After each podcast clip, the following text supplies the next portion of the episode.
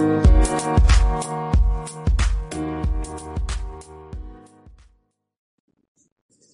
nonprofiteers. Welcome to Nonprofit Biz Talk with your host, Tracy V. Allen, Nonprofit Strategist. Nonprofit Biz Talk is about giving you the knowledge, skills, strategies, and concepts to manage, build, and grow a nonprofit organization that will positively impact the community you serve. Okay. Hey guys, welcome to another episode of Nonprofit Biz Talk. Today I have as my guest my fellow colleague and friend in business, um, Taikisha Boone. She is a nonprofit strategist. Taikisha, could you um, introduce yourself to the audience?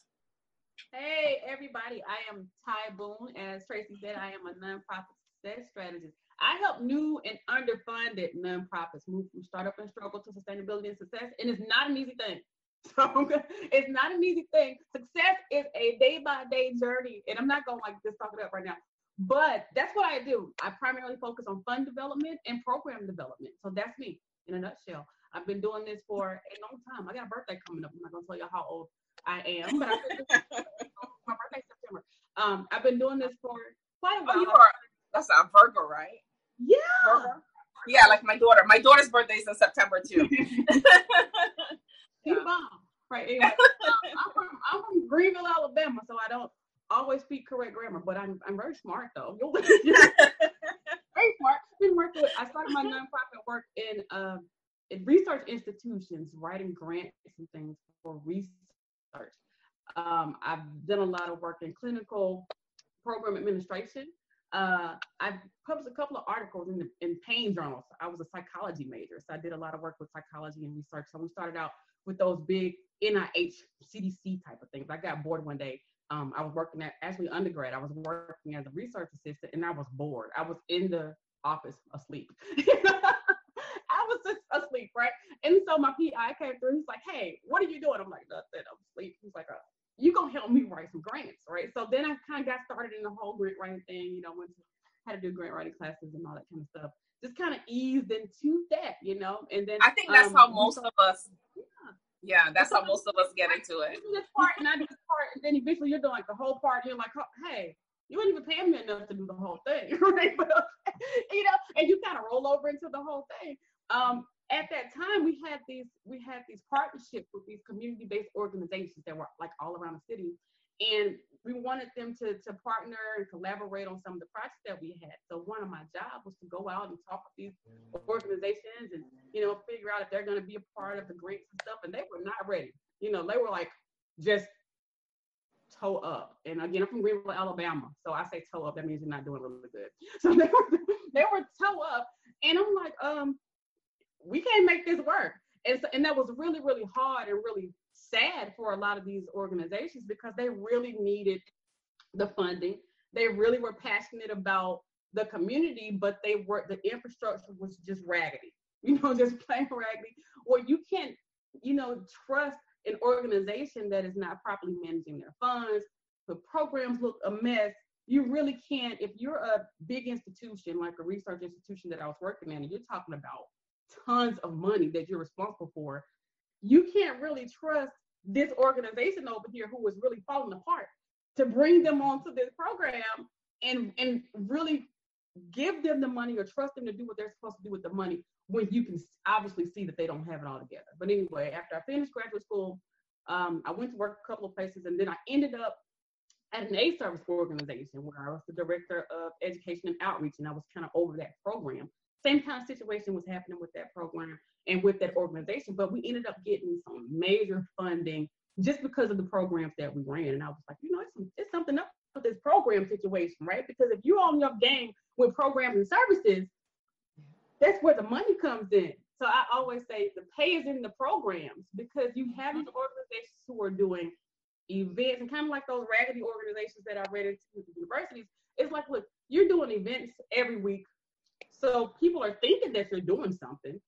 And when you get to the matter of it, you're not documenting anything. We don't got any records. We can't have any proof of any success. We don't know what kind of impact you're making. Yet you're having a back to school rally every month or whatever you're doing. So we don't know. But when I started to look more into the program, into the logic model, into what it goes into to the program piece to make the program successful, I started to it started to all click for me. Like, oh, you know what? If we can show some impact with these programs, we can get some money. And that's when the money started coming. That's me. Okay. awesome. I love it. I love it. So as you can see, that's what we're going to be talking today about. We're going to be talking about programs, building out your programs for fundability, basically, if that's a word. But but we're talking. yeah, we're talking about building out your programs. That's like Tyke said, that's where the money is. The money is in the programs. And coming along with programs is the logic model and data collection because data is king and queen of the realm. So we're going to talk about all of that. So Ty, take it away. Yeah. and I'll just interject wherever um, I, you know. So what, like I was saying, you know, what I am finding to be like the killer, like the major killer of lots of new organizations is that they're not educated about programs. And they get their their approved for nonprofit and they're like okay well let's do something to get some money. So whatever that something is they don't really care what it is. It's like okay let's go out here and we're gonna have a fundraiser we're gonna get some money. And then when they start looking for funding start looking for grant funding in particular and grants are not the only way you know they don't have anything to say. So when you're applying for funding the the, the rfp is going to ask you for certain things going to ask you you know what is your program about and the day that you're filling out your grant application is not the time to figure out what that is about. and that's what and that's what a lot of people are doing. They'll, they'll get the RFP and they go, oh, if this is about, you know, feeding elephants, then today I'm gonna say my program is feeding elephants. You know, and, they, and they're gonna change the next time just because they don't have anything solid. The very first thing to do before you even before you look at a person to serve, before you start asking for money, is to figure out what in the heck you're gonna be doing and what program and service you're going to be offering and what does that look like in a what i call and what we call in this world of nonprofits and research a logic model.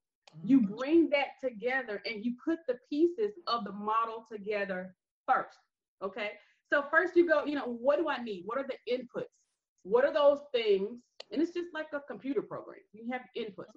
What is the information that we feed into this program in order to produce and everything that you're doing is centered around these these results that you have at the end this impact that you're trying to make these outcomes that you're trying to so what do we need to put into this program to make it work do we need staff and, and the, the, the glorious part about this whole logic model thing is that it helps you to create the budget and the budget is also like a, the hard piece for people i don't understand budgeting i don't know how much this going costs. but guess what? If you have your inputs and you know what you need, you know how many of them you need, you know what it costs, you know, you know what your space is going to look like, and you have all that and you pour it into the inputs because if you're going to have ACT prep, for example, and you ain't got no ACT manual, how you gonna have the ACT prep? So, and you have to know all this stuff up front mm-hmm. so that when you're getting your proposal, you're writing, you're trying to figure out, well, dang, I don't even know how to write my justification in this budget because I don't know what's supposed to go on here. You go back to your logic model, right? You go, oh yeah, I did say I need this, and I need three staff members, and I need this. And so you put all that there. What are you going to need for that work? And then you have your processes. So we don't just got a whole bunch of supplies and a whole bunch of folk and a whole bunch. What are you going to do with them?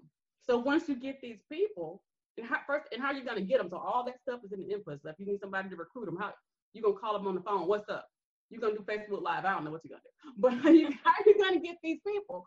And then when you get them, what are you going to do with them? What does the onboarding look like for mm-hmm. your participants or for your clients or the people that you're serving? You know, we're just not, what does that look like? You can't just randomly pick people. And I, I taught, and I, and I skipped that whole part, but I taught at a couple of like actually several, like 10 online universities and colleges, and I taught um, statistics and research evaluations, program evaluations. So what are you going to do when you get these people in here? What does it look like? What are you going to walk them through to make this difference? Because we're also looking at evaluation in the program. So what are you going to do? What does that look like? If you're saying that you're going to increase test scores, what does that process look like? After you bring them in there, what are you going to do? Are we going to have work, have a series of workshops? Are we going to have programs? And think about the fact that an event, and this is where we're losing people, that an event is usually a one-time thing mm-hmm. right now, everybody is on. You're on changing behavior. You're on changing attitude. You're on raising awareness. If you do something one time for 30 minutes, you ain't changed nothing. You know, you change what time of day it is. It's it's no longer 12:30. It is 12:45. That's all you changed. You didn't you didn't make a difference in the person that you said you were going to serve. And how do you know how you know how you're supposed to structure this program? You got to do some research right? And we got we don't want to do research because research is that's probably why I went to sleep when I was a research assistant because research is boring. Research is really boring for the most part. But if you're going to ask people for to give you their money to take care of something that you want to do, you want to give them information based on evidence, not on assumption. And what we are doing, what a lot of us are doing, we're bringing in these programs. We go, you know, we're gonna have a workshop on Tuesday, every Tuesday of the month you know, and it's going to take four sessions to get this done. How do you know that? Mm-hmm. How much research have you done to show that this is how this works? Because what you have to do, and I know you guys hate it. I know you have you hate it, right? I remember being being a research assistant and before the computers had everything, and put actually pushing the cart down to the dang on library, pulling out these dang on research journals, reading them, copying them. I'm like, well, there's too much going on. But how do you know that what you're doing works? Because it's been statistically proven that this kind of thing works. And if it hasn't been proven yet, it's your job to prove it. Mm-hmm. So how are you going to do? How are you going to make that happen in your processes? And on what grounds do you have to prove this? So if you say, well, it hadn't been proven that four that four you know four classes work, but I know that four classes work. Where did you get that from? Did, did, did you, make a test? Yeah, yeah, did you make that up? Did what? How did you do a focus group? Did you send out? What did you do? You pilot something? What? How do you know that worked? Mm-hmm. First of all, because I gotta trust you enough to give you my money. Right. And the only way I can trust you if you give me some evidence. I want something solid because you can tell me anything, mm-hmm. right? So you have your inputs, you have your processes, you have your outputs, and that's the stuff that you get as a result of these processes and inputs. So if you're gonna put me into a, if I'm gonna put all the material and supplies and the staff and all this stuff, and I'm gonna onboard, onboard you, and I'm gonna bring you into a program, I'm gonna walk you through a certain thing. What's the result of that? What happens as you just, you know, as far as events go, you're doing events and they're not having any results. So if your result, if you're supposed to increase STD awareness and you're just jumping up on stage and say, hey, you know, just say no, how do you know that I'm not having unprotected sex when I go home? you know, you don't know that because you're not you're not following me. You you have no idea. So how are you going to know for a fact that what you told me or what we did in this program of yours actually made a difference? Because we're going to do something called evaluation that comes with the output with the output, right? And you're going to do that.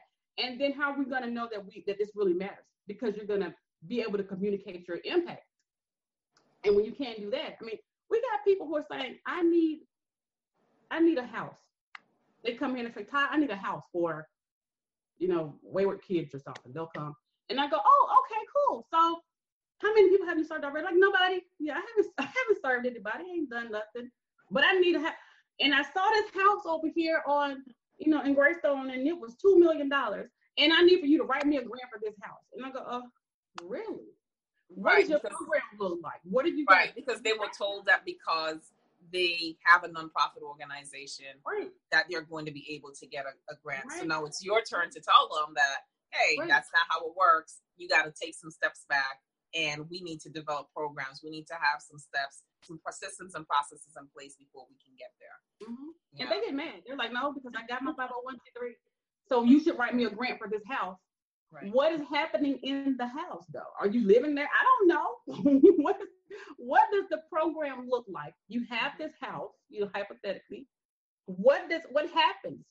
Who's gonna be in there? What are you gonna be doing with these people once they get there? How are you gonna get them there? Have you thought about uh, how much is that gonna cost? You know, those things that you have in place that you put into you throw into your your model and your budget from the beginning makes it a whole lot easier when you're asking for funding, when you're wanting to write a grant. You're gonna you're gonna build upon the models that you have. And but you know the thing is that we're missing that. We're just going in with a piece of paper and say, hey, I got a nonprofit, so give me some grant, give me some give me some money. You have people who are fundraising, you know, a lot, a lot of crowdfunding and things like that going on, online fundraising, asking for money to support programs or things that they're calling programs And when you look into the program, there are no results. There's no service. And then you go, well, how can I serve if I ain't got no money? Right? You can do something. You can you can do something with a $25 Walmart gift card that they gave you to serve, to serve, start serving your population. Because what's going to happen when you apply for funding, they're going to want to see that they have a good return on their investment. They're going to want to know that you know how to take care of their money and that you know how to grow it. Because what happens if you can't get a continuation and you ain't got no more money? Do you stop serving the, the people? Like, oh, we ain't got no more money, so y'all can't eat no more. You know, that's not that's not it. What are you going to do when your fundraiser is over and you raise ten thousand dollars and you don't know what to do next because you didn't diversify and you have a program that you're not re- producing any results with? So what are you to do? You got to do the work to produce the results. And if you don't do the work, then you're not to get the money. That's just black and white. Like mm-hmm. my shirt says developer die. And I, I wear it like all the time, so I didn't mean to wear this, but it's a developer die.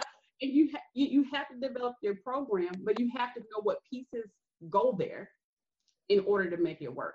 And you have to be able to walk it out, you know, not just on paper, but you have to start implementing some things. The whole thing about, you know, program planning and, and management is about, you know, planning, implementation, and evaluation. That's the whole that's the whole thing. You have to know whether or not it works. I today from something right here in my city where there was a school program that was intended to to um, help kids you know, do better and going to skip them over to the next grade when they were falling behind or whatever. And the superintendent says that the program ended in 2016. Here we are in 2018. But you have 12 kids who went over to ninth grade on last week and yesterday they found out they had to go back to eighth grade. Yesterday. For a program oh, yes, I that did read that article you put it on your Facebook page. Yeah. yeah. So I'm like, what happened with first of all administration, yeah. and then this program that obviously did not work. There was no one there evaluating the effectiveness of this program, or even taking the time to evaluate whether or not all the pieces of the program were in place because they were saying that well these kids missed the semester of eighth grade work. So who is there evaluating the program to know that hey we're in second semester we need to be having eighth grade work and, and did these kids pass the eighth grade work by the time the program was over? So you can't just get out there and get this funding because you got to manage the funding. You got to manage it. That's the hardest part. It, it's not even getting it. The hardest part is knowing what to do with it when you get it you have to follow your model. And if you deviate, you got to let the funder know what's going on.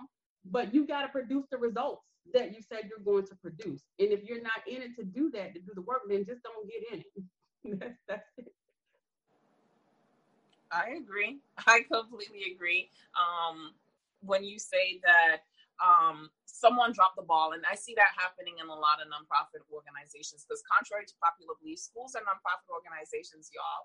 Um, they are fundamentally they're nonprofit organizations. So um, I see a lot with small nonprofit organizations that we work with that even though yes they do get the funding, they don't know how to manage the money. So sometimes the program isn't finished. They have a 12 week program, but because they didn't budget for the monies that they have halfway through the program, they're mm-hmm. like, oh, wait a minute, we don't have any more money to pay the staff, or we don't mm-hmm. have any more money to mm-hmm. buy supplies. But you got enough money to fund the entire program, but mismanagement of funding is the problem. Um, and Ty and I were talking before we started this um, this podcast and one of the things we talk about is that you don't know what you don't know. So if you have never managed a um, nonprofit um, program before and the budget and everything that comes along with it, you need to reach out to someone who has managed one in the past and find out exactly how to create that budget to make sure that you are keep you're accountable for all of the monies that were given to you like ty said when the funder, funders give you their money they're expecting a return on, on their investment. And the return on the investment comes in the form of the data that you collect from the programs. She, like she said too, you're not going to say, hey, I'm offering a GED program and you have one class and bam, we're done. it doesn't work that way. you know, it's a pro, it's an extensive program that goes over a period of, of time to effect change. Change comes over time. It is not one time and you're done. Like I said in one of my podcasts before, it takes a human being at least a thousand hours of academic and physical um, physically doing whatever it is that they're supposed to be doing to become an expert in that area.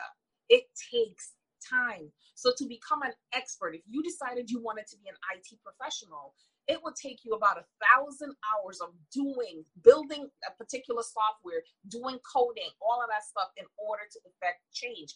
And if you stop doing it, for years, then you're going to forget some of the stuff. So another right. thing with your programs, one of the evaluative um, tools that I always tell people is to go back and check up on your clients after the program is done.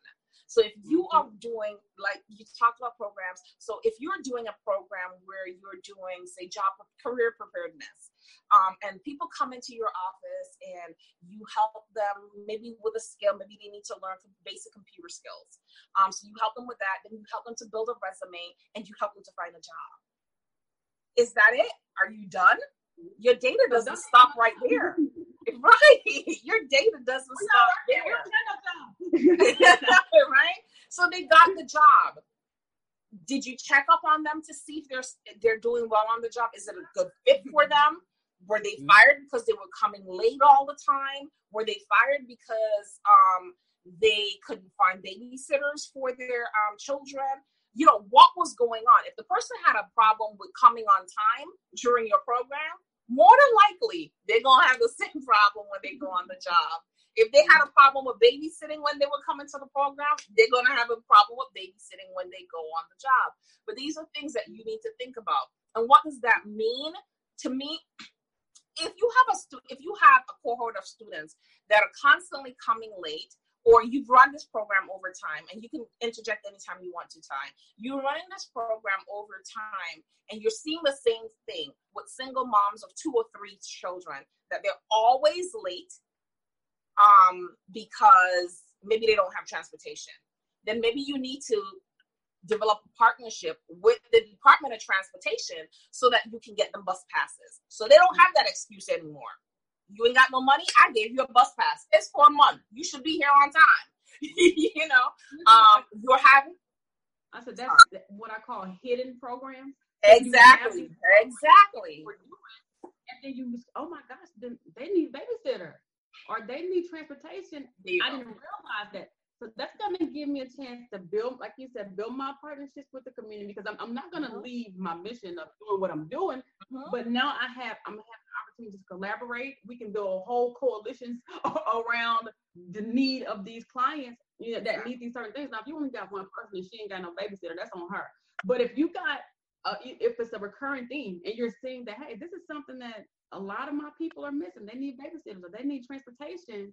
Mm-hmm. That's your hidden program. And you go, guess what? When you're writing your proposal for the next time, or you're working with the organization across the street that provides transportation, you be like, hey y'all, let's let's connect, let's hook up because y'all a little bit stronger than I am anyway. Y'all already got transportation and MAX buses and whatever. How about we hook up and I provide this service for these people over here, but they don't have any transportation. So in this proposal to the Department of Transportation, we're gonna write we're gonna write this grant together, and we're gonna provide this, and you're gonna provide the transportation. And exactly. that's what, and that's how you come together because the funder wants to see, and they're not just trying to give you all the money because you're not the only organization in town, right? They're wanting to see that they get the biggest bang for their buck. So when they see you're making really good connections and really good partnerships, really good collaborations, they want to give you money then because they can not only just serve you, they're serving another organization in your community or somewhere else at the same time. So you're making a bigger impact with your program because you're doing this thing as a joint venture. Right, and that's why you have to look at your programs with a wide with a wide lens. It can't be a narrow lens. You have to look at it with a wide lens because, like Ty, Ty said, when funders are looking at your programs, they want to see that you're collaborating. You need to find every single, pro- let me tell you, no matter what program you are running, if you run that program correctly, you will find hidden programs. You will. There's just people are not one dimensional. That's not who we mm-hmm. are. So mm-hmm. when you start running your programs, you're not just looking for the outcome that you had written for that particular program. You're looking for the mm-hmm. nuances. That will come up with the people, the human beings that are in the room. And that is how you build your partnerships out. That is how you collaborate with other nonprofit organizations, other small businesses, and that is how you make those partnerships to build a stronger program the second time and get more funding, not only for yourself but for another organization. You know. Mm-hmm. Yeah. For them, and you're you're filling the gaps, and a lot of times we get like so territorial about our stuff. And, uh, and sometimes we, we we don't even afford to be territorial because I'm like, look, girl, if your stuff not working for you, anybody wants your stuff, right? I'm sorry. Nobody want that anyway. But we get so territorial. I don't want to share my program. I don't want them to know what's going on. The objective is to fill in the gaps. And, and you talked about this a, a while back when we talked before about doing that preliminary research so you could know, hey, what's missing out there? What what do I have they don't have? What do they have that I don't have? But you want to ha- let the community know what you're doing. You're getting these programs that you think you have, and you're hiding them. You're like, uh-uh, because they might steal my idea. Yeah. Okay, and I did this, I did. Okay, so nobody if it's not working for you and not bringing you any money, they don't want it. And then secondly, if it is bringing you money and you can replicate that and it becomes generalizable, you stepped up on a gold mine. That's what mm-hmm. you in research. If you've done something that can be repeated and that could prove results over and over and over again, and you could take it from Alabama and put it in California, and take it from California and send it to New York, you've done something huge. Hello, so that's called franchising. yeah, yeah. You, you want to get it out. You want to publish this stuff. You want people to know what you are doing because so somebody can pick up on it. I remember working on a project called Beauty in Knowing, and I talk about it all the time because it's my favorite. And years after working on this project, I'm talking about years. I was gone from the organization. The Surgeon General tweeted something about the project, and I was like, ah, I started that project. I was like all you know crazy and stuff, right? Uh-huh. But the thing about that project is that before I wrote the the grant for that particular project, and I was doing HIV prevention education, and at the time we were focusing on African American women.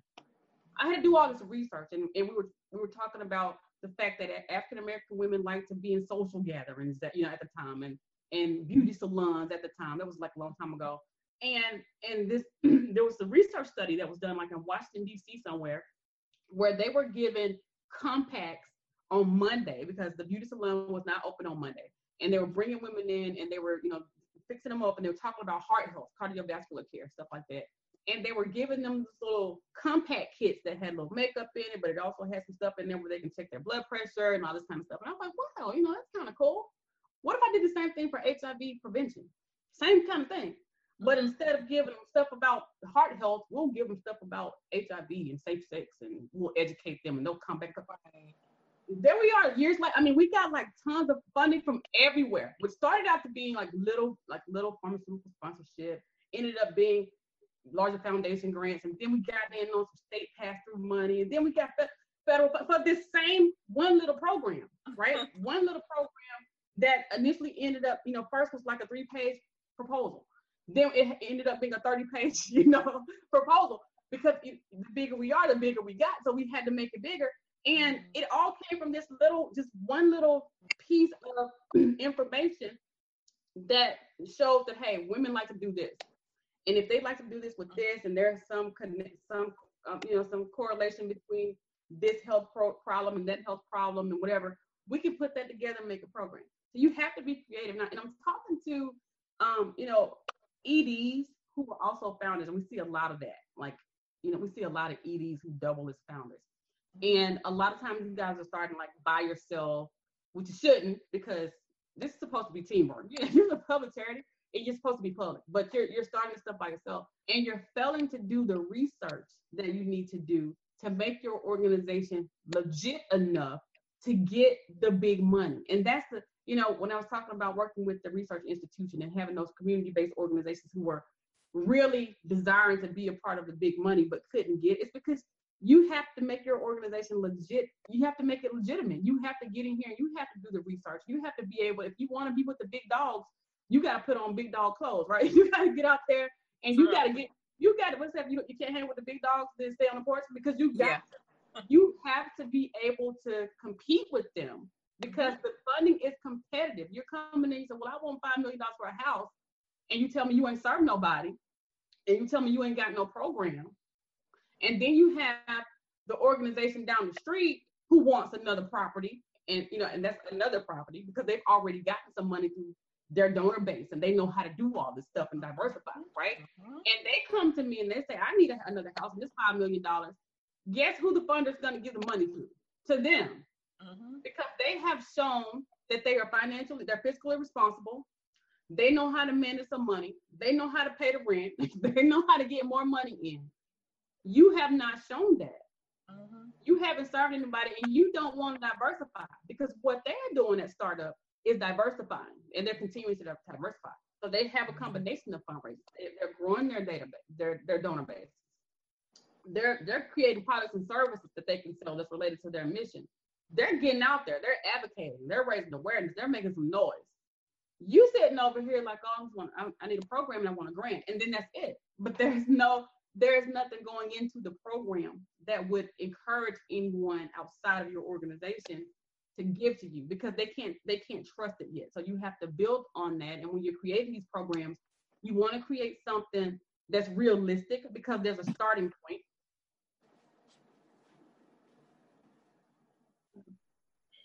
And I stopped.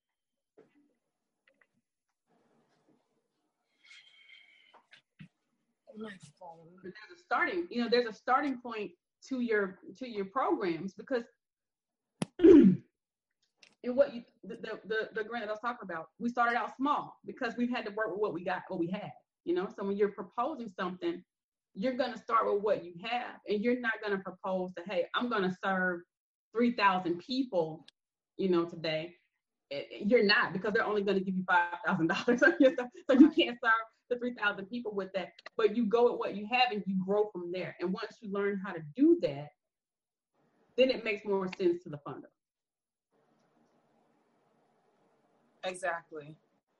Um, it's about it's about trust, and um, far too often, um, like we said before, nonprofit organizations start up with the intention that their only source of income is going to be grants because that's what they've been conditioned to hear is that once you get your 501c3, you become um, a nonprofit organization and you're eligible for grants. But that mm-hmm. is not what makes you eligible for grants. The programs, the programs and services are what makes you eligible for grants. Running effective programs and services, having the data to prove that you your programs and services work. You know? exactly. Having that data, developing your systems and processes. This is what makes you fundable. Mm-hmm. Not just having a 501c3. Anybody can fill out, especially with the 10 um the 1023 easy. Okay. Anybody can fill that out and get a, a, a um a 501c3 in the next three weeks. But do you mm-hmm. really have a nonprofit organization? I think not, because that's not what makes a nonprofit organization. A nonprofit organization actually impacts the community it serves, it mm-hmm. affects change within that community and not change for now but change that goes down generation after generation after generation let's just bring it back home to what everybody else uh, everybody here knows everybody knows about the Y, and everybody knows about mm-hmm. Boys and Girls Club, and everybody knows about Big Sister, Big Brother. I think that's what it's called. Yeah, Big Brother, Big Sister, whichever. I don't know mm-hmm. which one comes first, but everybody knows about those programs. And the reason you know about those programs is because you know probably know someone who's gone through one of those programs and they tell you how that program saved their life. I am not dead. I'm not in jail because Mm-hmm. I had the Y because I had Big Brother, Big Sister, because I had um, Girls and Boys Club. But why just the existence of the organization is not what saved their lives? Mm-hmm. It's the programs and services that they have. Great analogy. Perfect. Everybody, you. I mean, you have NBA stars who are like, if it wasn't for the Wild, Ex- yes, you know, Boston or something. If it wasn't for Boys and Girls Club, I don't know where I would be. Not just mm-hmm. because they got the name Boys and Girls Club or it's on somebody's, you know, 501c determination letter. Mm-hmm. But what happened? You know, what was the process? What happened with them at the Boys and Girls Club that changed their, their whole life? And when you can do something life changing, that's where it is. That's what the funder is looking for. They don't care that you can that you can have an event and a hundred people can come or a thousand people can come. If nothing changed, what's it's the useless? Yeah. Nothing changed. And the thing with that too, when we talk about effective effecting change over a long period of time for generations after generations. So when we take it back to like the Boys and Girls Club and Y and stuff like that. Like you talked about Denzel Washington, you said I think went through why was it why? was I think it was Boys and Girls Club for him. Okay, boys. Let's say it was Boys and Girls Club. I know that famous black um ba- ballerina. She learned at the I think it was the Y. But anyway, those two I know for a fact. A lot of African American and Hispanic um athletes and um, entertainers have gone through those programs. Mm-hmm. And guess what happens? When you truly effect change, guess what happens? Those people now become your donors. they give them back. They become your donors. They grow up, they become successful, and they're like, they remember every time they get on an interview and they tell that story, someone is sitting behind that television going, wow, okay, I didn't really know about this program. I didn't realize how effective these programs, that um, particular organization could be. They become a donor. That person who's telling the story is donating back to the community because they appreciate the change that it caused in their life. It caused in their lives. Now I'm making fifty million dollars a year. you know, because I went through the Y. exactly. So you have to think about that right there. You like yeah, exactly. Now they're making twenty five million a year. That's that's a huge that's a huge return on. And these are stories. Not only that, too, on the um, organization's end, these are stories that that organization can tell to help um, mm-hmm. um, garner new um, funding for their organization as well. These are impact mm-hmm. stories impact stories. And these, some of these same people, and I'm not just talking about celebrities, I'm talking about people who become doctors, they become teachers, they become construction workers, they become something in life. It doesn't have to be, let's be very clear. I'm not just talking about people who become millionaires. I'm talking about people who are grateful for the fact that they did not end up in jail like half of their other friends or they did not end up dead on the street like their sister, their brother, their aunt, their cousin, their neighbor. These are the people, just people who appreciate the impact that the um, organization had on them, and they're willing to come back and tell those stories for the organization. Mm-hmm. When you're having an event, they're willing to become keynote speakers, and they're not charging you anything because this is their way of giving back. They're willing to come in, they're willing to run an after-school program, no charge. They got some extra time on their hand. They're willing to come in and do a workshop for you. programs are the bloodline of funding. Yeah. If you don't understand anything else here today, remember you gotta like I like to say, develop or die. Develop or die. okay? You need to develop or you're going to die. Your organization will not be funding, be funded. And I like she talked about the logic model, and I like to um, revert the logic model back to um, the strategic plan. So the logic model is the strategic plan of programs and services. like seriously. And if you are not working with a strategic plan for your organization, fix it today. Fix mm-hmm. it. Fix it. Like they say, fix it, Jesus, fix it. And, and I wanted to go back to the you're talking about that. The, the thing with them is that they, when they started, they started for sustainability That was mm-hmm. the purpose. They didn't look at, okay, this is today, and then if this is over when President Trump is no longer president, then we can't have the organization anymore. They they saw their need. They knew what the need was. People having children every day. you know, that ain't gonna stop. That's something that's gonna keep on going forever. And I don't care what they come up with, what kind of cloning, whatever.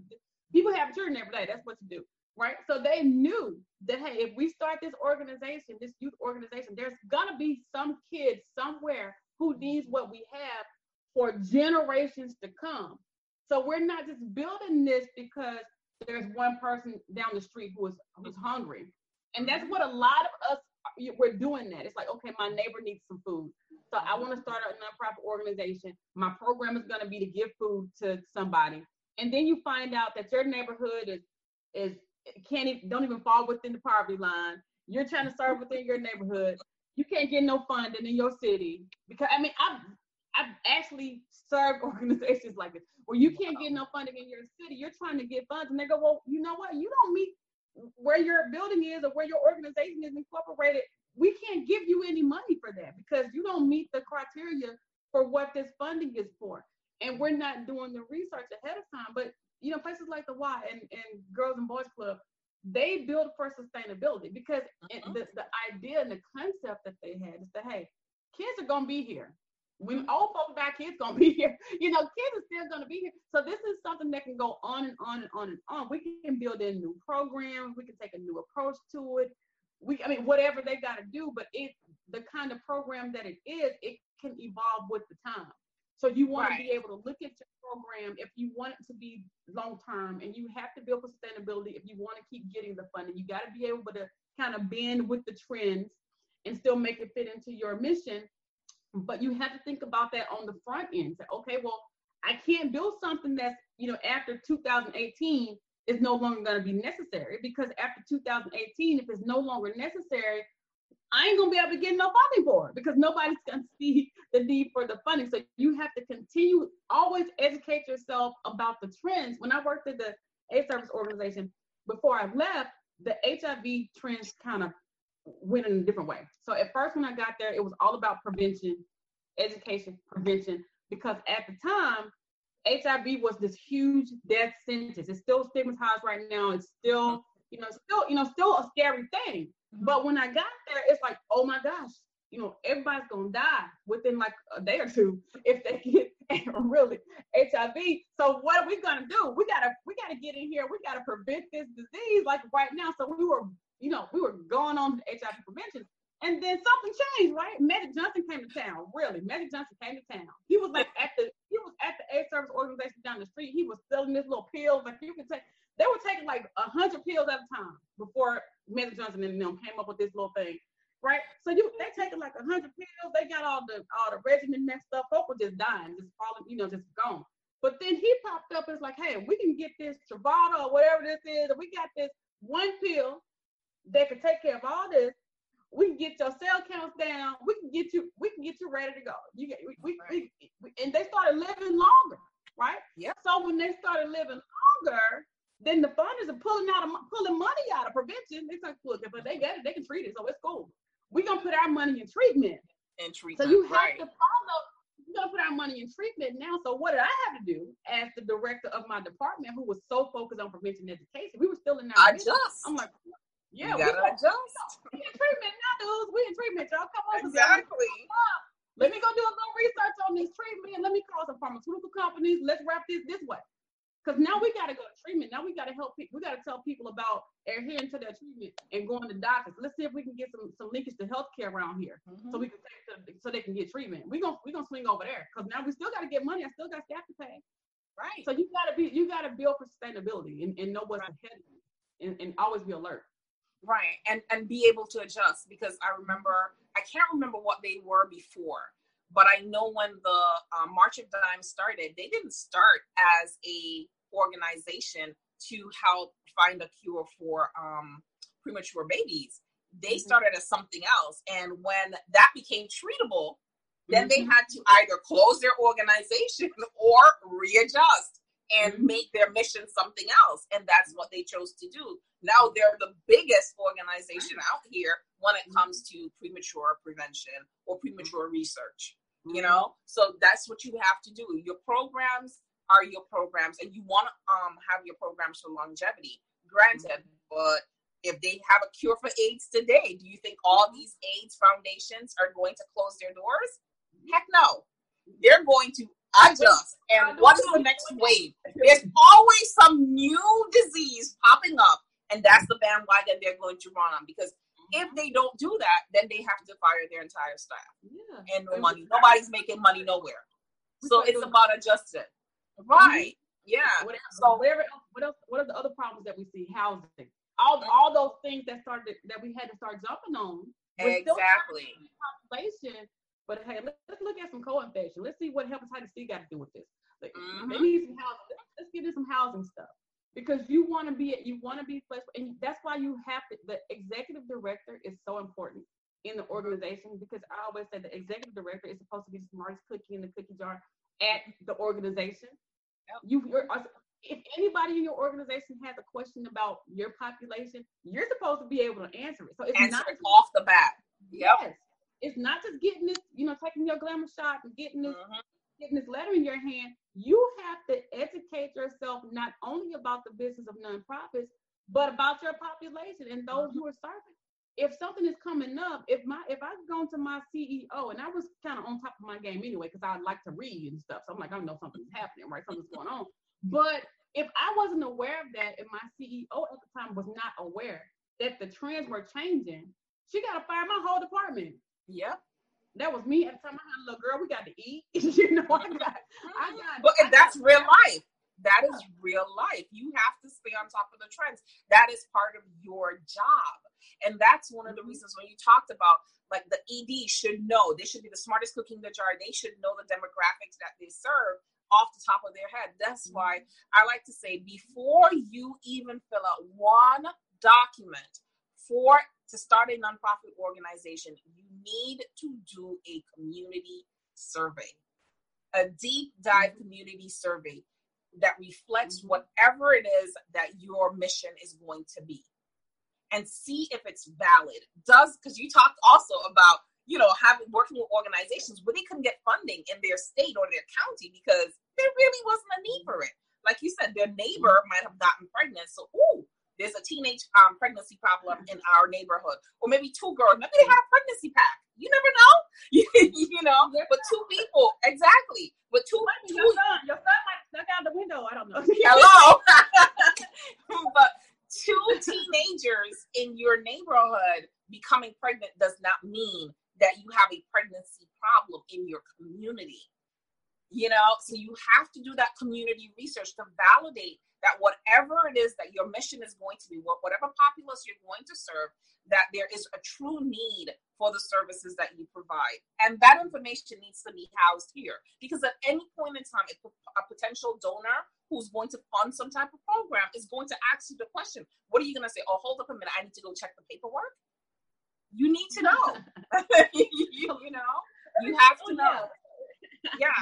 So, like, take um, take developing your programs seriously. So, Ty, if there were four things that you wanted, four big ideas, or four, you know, things that you wanted our community to know about developing programs, what would that be? My number one would be programs 1st mm-hmm. And I and I say that because you know we're just we're kind of just out there doing stuff and we're wanting to start our nonprofits and we get the 501c3 and we have nothing to really nothing to go on. When you're wanting funding, when you're looking for real solid funding, funders are going to look at programs and they want to know what you are doing, what kind of impact you are you're making. So uh, you know the events are good and fine for things like fundraisers and activities that you're going to have, but focus on the programs and the whole process of the programs from onboarding to budget. How is that going to look? What is it going to look like? Who do you need on your team to get this program going? Create a timeline, just like, just like you were saying before, just the strategic plan for the program. It's basically what you programs first. Stop there before you do anything else. Don't come here talking about you want a grant and you ain't got no program because what we gonna write about? I don't, you know, I don't, I don't got nothing to write because you didn't show up with the program. And that, you know, and, and, and you would think, you know, that I'm just talking about having it on paper. That's not what I'm talking about. I'm talking about actually starting to implement some things, at least some pilot things or some, you know, some focus groups or some case studies. So you can know that whatever it is that you're going, that you're planning to do in your program is going to produce some evidence-based results before you start going out here to these funders asking for money for stuff you don't know that's going to work or not. Okay, um, that that's just you know funding grants are not guaranteed, but when you can guarantee when you can give me some evidence, it makes it better. You know, and I've sat on review panels for grants and stuff, and I've read, read folks stuff, and I'm like, this don't make no sense. We're gonna go on. And then there's some stuff that is just really well written, but when you do your further research into the organization, you find some shakiness going on. You're like, okay, that looks good, but this doesn't add up because if they say that their, you know, their program is hundred thousand dollars, and I saw that last year their budget, their their financials say that they had four thousand dollars. How do they serve 300 people with $4,000 if they're telling me they need $100,000 to serve That doesn't make sense.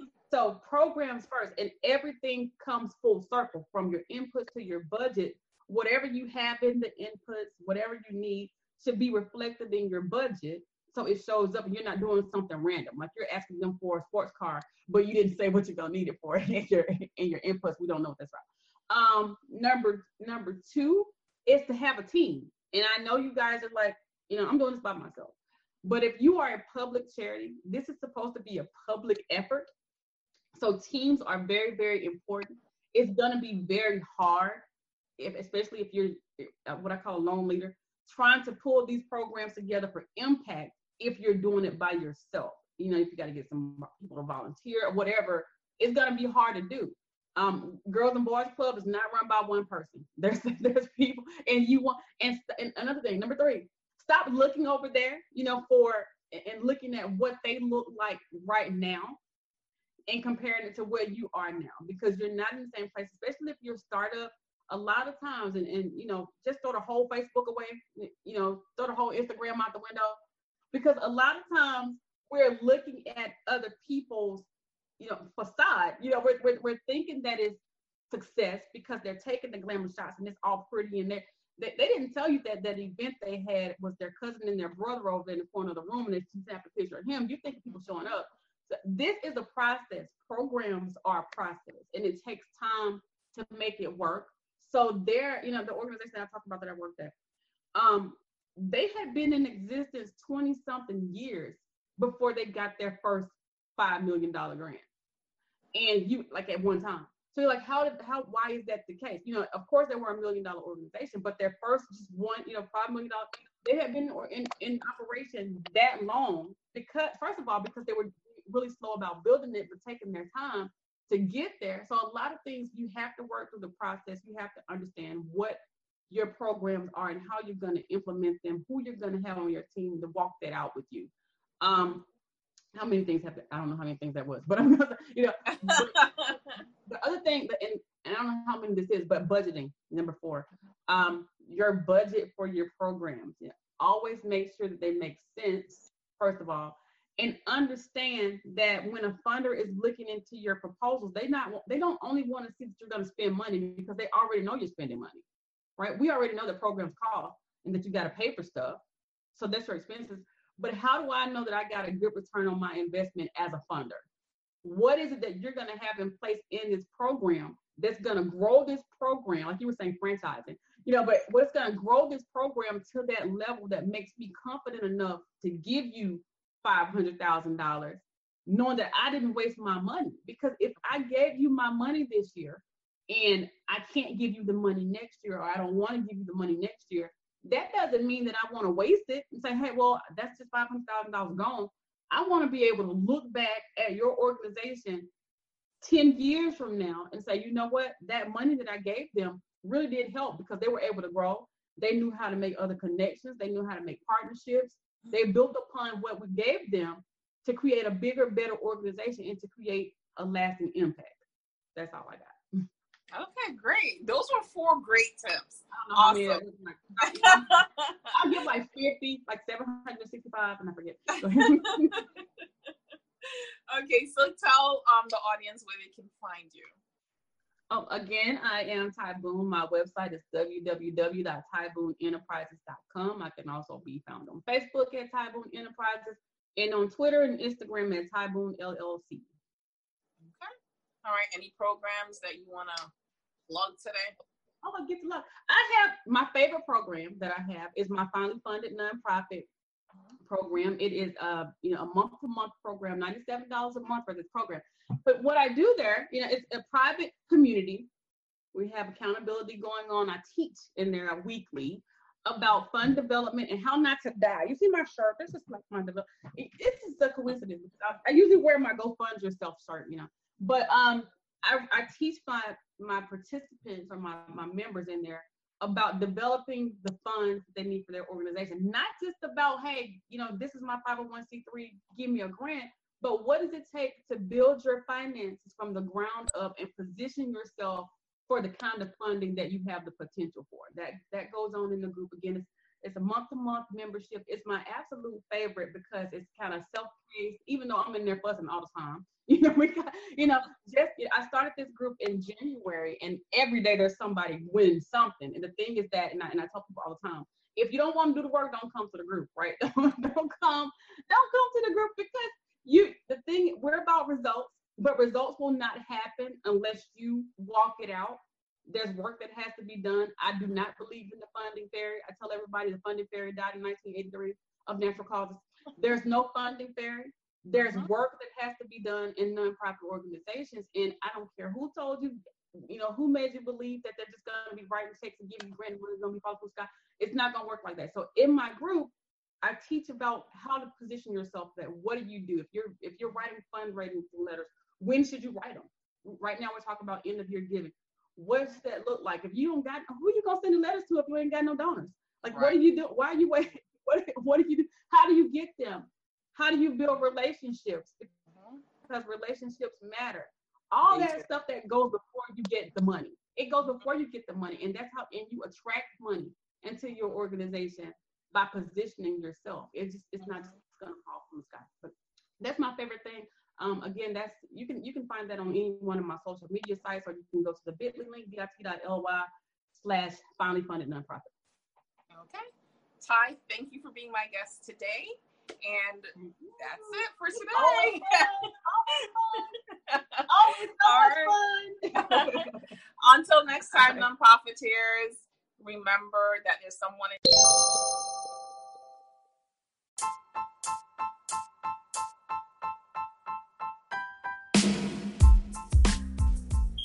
Hey, nonprofiteers, if you're looking for one place where you can get all of the knowledge, skills, concepts, and strategies you need to take your nonprofit organization to the next level from an expert, then you need to head on over to TVA Consulting, where I have a plethora of courses and ebooks that you can choose from.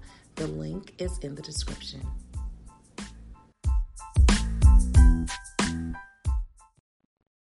Okay, nonprofiteers, that's it for today. Thank you for joining us. And remember that there's someone in your community counting on the services that your nonprofit organization offers, and it is your job to make sure that you get it right. Until next time, I'm Tracy V. Allen.